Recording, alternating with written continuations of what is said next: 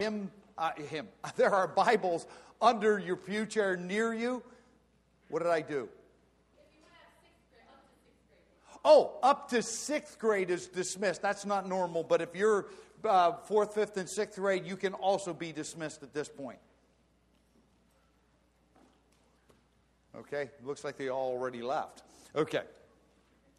Psalm 127, there should be a Bible under a pew chair near you. If you brought your Bible, uh, open it. If not, uh, you'll find the Bible verses will be on the screen behind me. The next, uh, and I can promise you it'll be less than 20 minutes, uh, we're going to look at these five verses. They deal with our dependence on God not only as a family, not only as a person, but as a society with our government and everything else. Uh, I've entitled it, Unless the Lord. There are lots of things we can do in life, and we can do them on our own power, and it's possible to do them. Except they all land up being the key word in the whole passage, and that is vain, worthless, empty, coming to nothing. Because unless God is the one working in us and through us, everything we do lands up being nothing. Whether it's a parent, whether it's a pastor, uh, whether it's a worker, it doesn't matter. It still comes to nothing. So I would turn your attention, if you would please, to our first point, and we're going to look at Psalm 127, verse 1. It says there, Unless the Lord builds the house, they labor in vain who build it.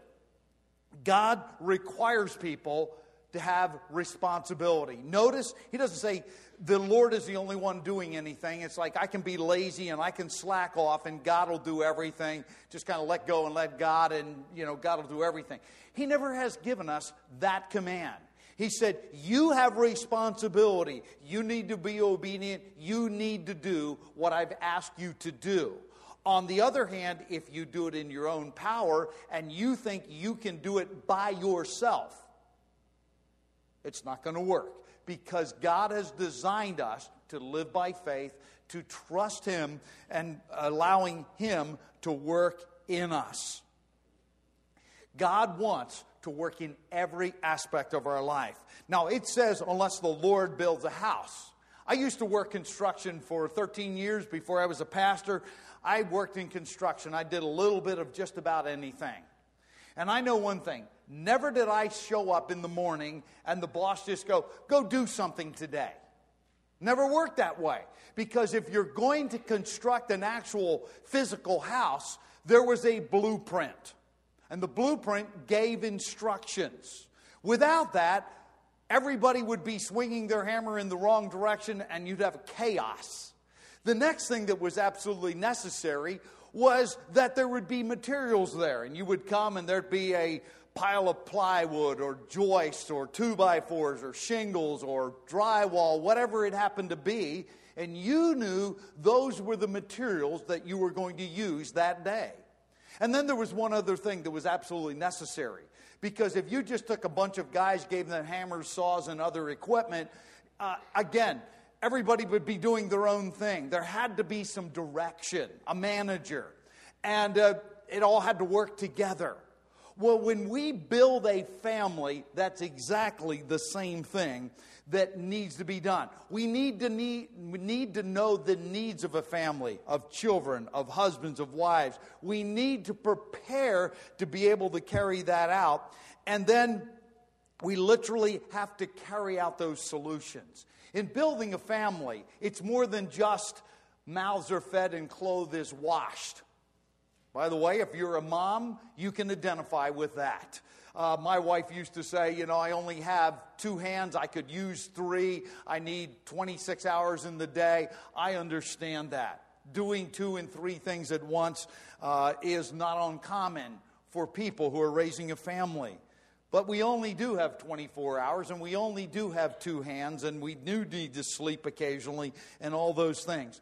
But our children and our families need spiritual input. They need intellectual input. They obviously need physical, uh, they have physical needs. I remember, as by way of illustration, when my children were younger, in the summertime, we had a sheet that we posted on the refrigerator And each of the four children, by the way, Missy is my oldest daughter, eldest kid, actually. Um, and we would have posted there, here is what you need to do today. And by the way, when mom comes home for lunch, when lunch is over, she will take you to the Middletown pool.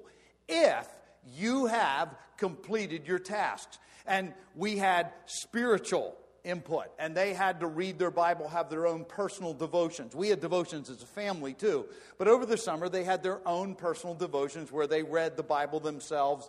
They also had to do something intellectual. Many times that was reading a book, but they could get permission to do a science project or whatever they wanted to do that lasted across the summer. And then, of course, the physical if you're part of a family, you have responsibilities, and yes, they had chores. Uh, they would have to weed the garden. Oh, they really loved that one. Uh, they would have to uh, wash the car, fold the wash, vacuum the floors, you name it, whatever needed to be done in a household, they were required to do that. And if they did it, uh, they were able to continue on for the rest of the day. But if you're going to build a life and build a family, you have to have those inputs. And I encourage you, I am so thankful that you have agreed for your children to be a part of the release time program. But I encourage you, encourage you that you also, as parents, the kids are gone now, so I'm just talking to the parents, is I want to encourage you to be an example to them. Not just sign on the dotted line and say, it's okay for Missy and Mr. Brook and others to teach them and Hannah to teach them, but that you would take the lead and take time every week to fellowship with the church. If you're already fellowshipping with a, with a Bible teaching, gospel preaching church, praise the Lord, keep doing that. If you don't have one, by way of advertisement, we're here every Sunday morning unless we get snowed out or some other wild thing happens. We're here we encourage you to come, be a part of that, be an example to them. Don't just say, this is what you ought to do. Don't say, well, there's chores to do, go do them. Work with them. Help them do their homework and their intellectual things. And by all means, be an example of someone who wants to, as Will challenged us, worship the Lord and learn what God has to say from us from the Word of God. Lead them in those types of things. But he says you can do all those things. You can go through the motions. Unless you're trusting God to work through you, it still will come to nothing. But we have a second point in this, and that's also in verse 1. Unless the Lord guards the city, the watchman keeps awake in vain. The whole concept of guarding the city comes from the fence of thorns. And in many countries, they still take thorn bushes. They actually plant them or take the branches and make a corral to keep their livestock in, to keep the predators out. They have a natural, God given barbed wire fence. I grew up on a farm and we use barbed wire. Cows get against it, people get against it, and they back off. If they don't, they're hurting badly. And we also use it in other ways to keep inmates in and people out where they don't belong because barbed wire does that kind of thing. It is a very good deterrent. And it says here, unless the Lord is the one that's the hedge around the city, or the family for that matter, the wrong things will get in, the wrong things will get out.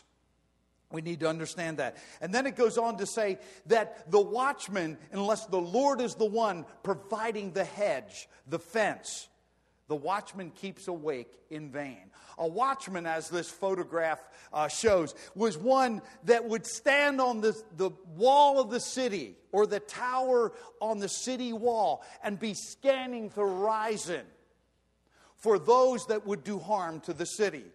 And if he saw someone that was going to bring harm or he thought there was danger, he would blow the trumpet, sound the alarm, and the people would have opportunity to respond. Now, if he fell asleep and didn't sound the alarm, he was guilty of being negligent. Blood was required of him. On the other hand, if he sounded the alarm and the people said, We don't care, we want to do our own thing, we can handle it, why bother? And the enemy comes, it's not his fault, it's their fault because they didn't respond. Their blood is on their own hand, head. But he said, even if this watchman does his job to the very best, God is not protecting the city, it's still in vain. I promise you that there were at least three. And notice it says in verse 2 It is vain for you to rise up early, to retire late, to eat the bread of painful labors, for he gives to his beloved even in his sleep. Now, this verse is not teaching us to be lazy or negligent because other places in Scripture are very, very clear. We are to work diligently and work hard. Nothing wrong with hard work. In fact, that's a good thing. But if we believe that just by our hard work we can make life work, we're mistaken. It still comes to vanity, emptiness. It becomes futile. We need God to work in our lives, whether it's spiritually or any other way. In fact, is some of you men, I had the ladies on earlier, but some of you men feel like you're in that hamster cage. It's just like you're working double shifts and you're working and working and working and seem never to get caught up. God doesn't say don't work hard. He just simply says if you think you can meet all the needs of your family or your own needs on your own strength, you're mistaken. Only God can do that. In fact, is look what it says at the end of that verse. It simply says, "For he gives to his beloved in his sleep." That doesn't say sleep all the time. It simply says there is a time to work hard, but God ultimately is the one that gives us what we need. That is not only true physically for a paycheck and to pay the food bills and the rent and the light bill and all those kinds of things, but it's also true spiritually. In fact, is in Romans chapter 5 verse 1, it tells us that we're justified by faith and then we have peace with God through our Lord Jesus Christ. If you're not familiar with biblical words, theological words, justified simply means this declared right before God. And the only way we can have peace with God, harmony and tranquility with God, only way that we can have what God has to offer in love toward us that's salvation, forgiveness of sins, a home in heaven, a life worth living is by trusting Him because we're justified by faith, by trusting what Jesus Christ has done for us. We just came through Easter. Most people in the United States know the Easter story. Jesus Christ, a perfect, sinless man, God in the flesh, died on a cruel Roman cross, not for his own sins, because he was perfect, but he took your sin and my sin on himself. That was the horrible part of the cross. Oh, was cruel punishment. It was a horrible death. But my sin and your sin on Jesus Christ was the most agonizing part of that. He died in our place and completely satisfied God's holiness, completely paid the price of our sin with His blood on the cross. How do I know that to be true? Because three days later, the tomb that we've been singing about was empty. And the stone was rolled away. Stone wasn't rolled away to let Jesus out. He was out before the stone was rolled away. The stone was rolled away so we could see that he had risen from the dead. What does that prove? Why is that important? Why is the resurrection so, so valuable? Simply this. Because if Jesus Christ did not pay for every single sin in all of the world in all time, like he said he would, God the Father would not have raised him from the dead. See, the resurrection simply proves this that sin and death had been conquered and there was victory over both of them for all time. The resurrection proves that God was satisfied, sin was paid for, death was conquered. That is where we come in. That's what we teach your children in um, I almost said vacation Bible school. That's what we ended with. Release time. We do that in vacation Bible school too, and in our Sunday school classes. But we teach them that, you know what? You can't be at peace with God by trying your best. Think about it. Some of you have been around for a while and you have resolved over and over again to do better. And then you fall back, and then you try again and again. Jesus Christ, once for all time, paid for our sin.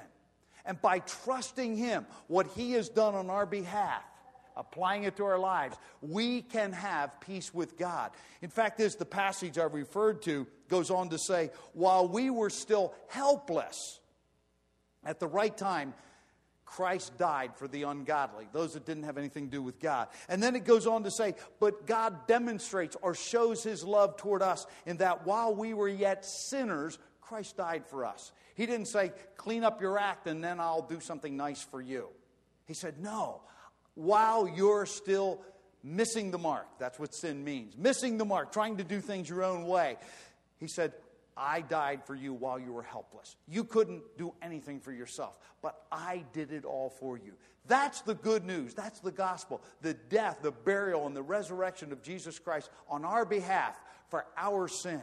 If you've never trusted Christ, by all means, talk to myself or, or Pastor John or the other men. Talk to Brooke, Missy, and we would be glad to show you how you can know for sure that Christ is your Savior, that heaven is your home, and that here and now, you have a life worth living.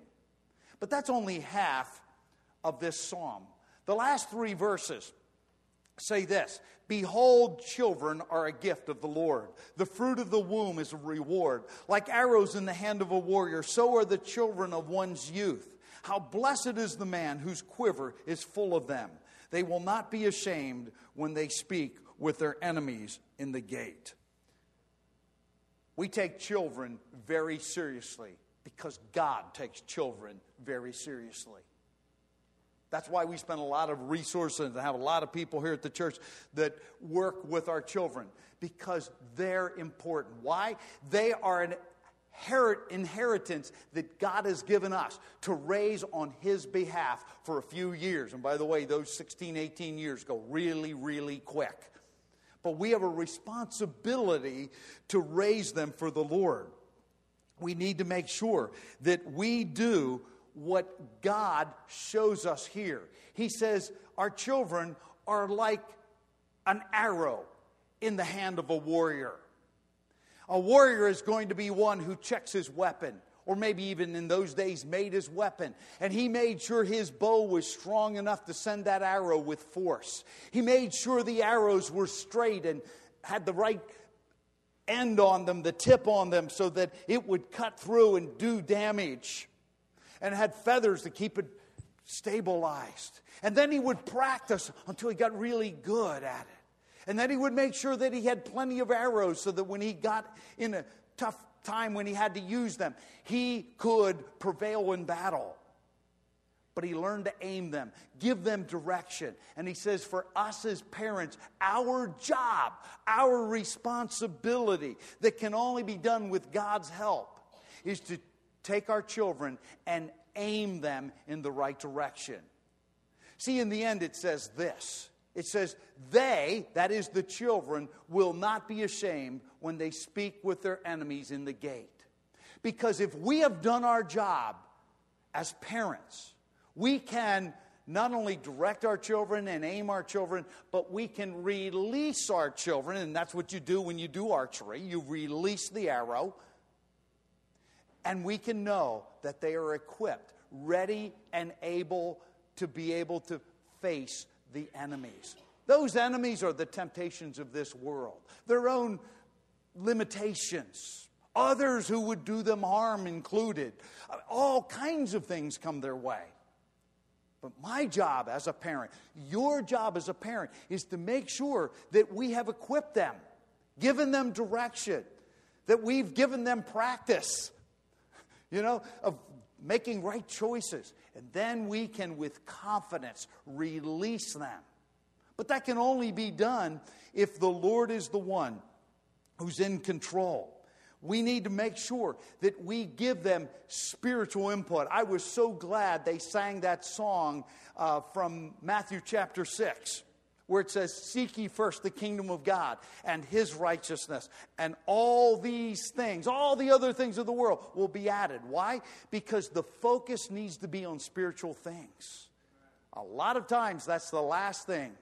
We're like that man who's running on the hamster cage, like the moms who's got, you know, everything going all at one time. And we're like, oh man, getting to church, getting the kids to youth group, uh, you know, having devotions with the kids, being an example. I'm just too tired. Oh, granted, you're tired. I, I saw my wife when we had four young kids. It's tiring, and it's tiring for the dad, and it's hard to pay all the bills. And some of you are single parents, and that's even double. Now it's more than double tough. I mean, it's really hard. But I will tell you, God's promise is this is when we put the kingdom of God, when we put Christ, when we put spiritual things first, then He works in our lives to carry out those other things. We also need to teach them very practical things, like their life actually does count.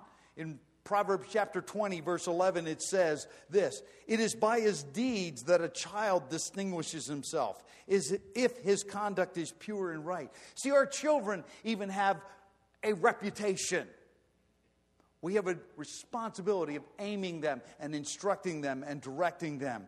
And we also need to give them practical things. For example, in the book of Proverbs, it also says that the borrower is a slave to the lender. We need to teach them about practical things about how to use money wisely and those types of things, how to work hard and diligently, how to be faithful, how to have character in life.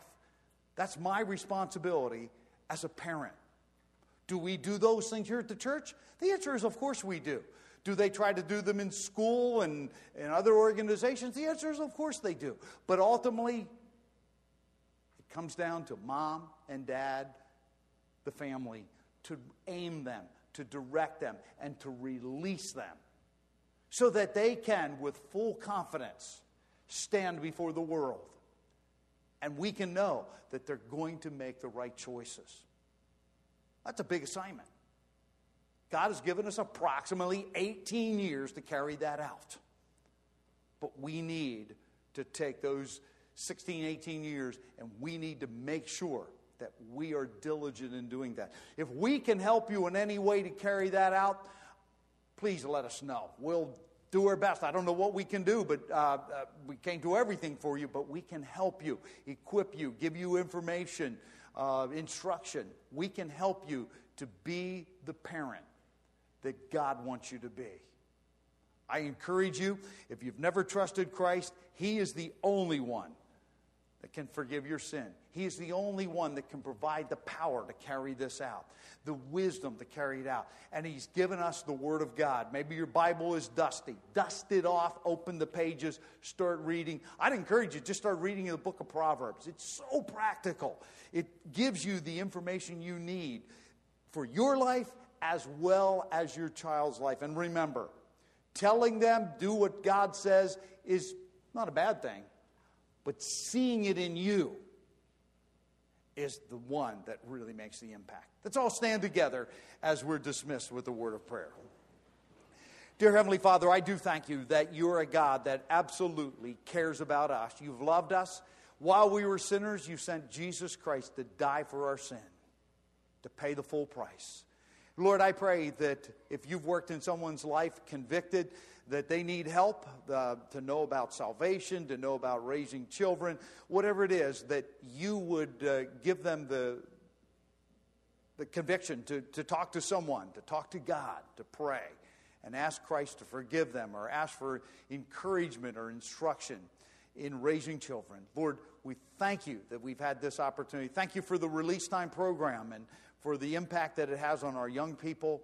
And Lord, I pray that you'll continue to use it. But most of all, use us as parents to raise our children so that they can stand in the gate and not be ashamed.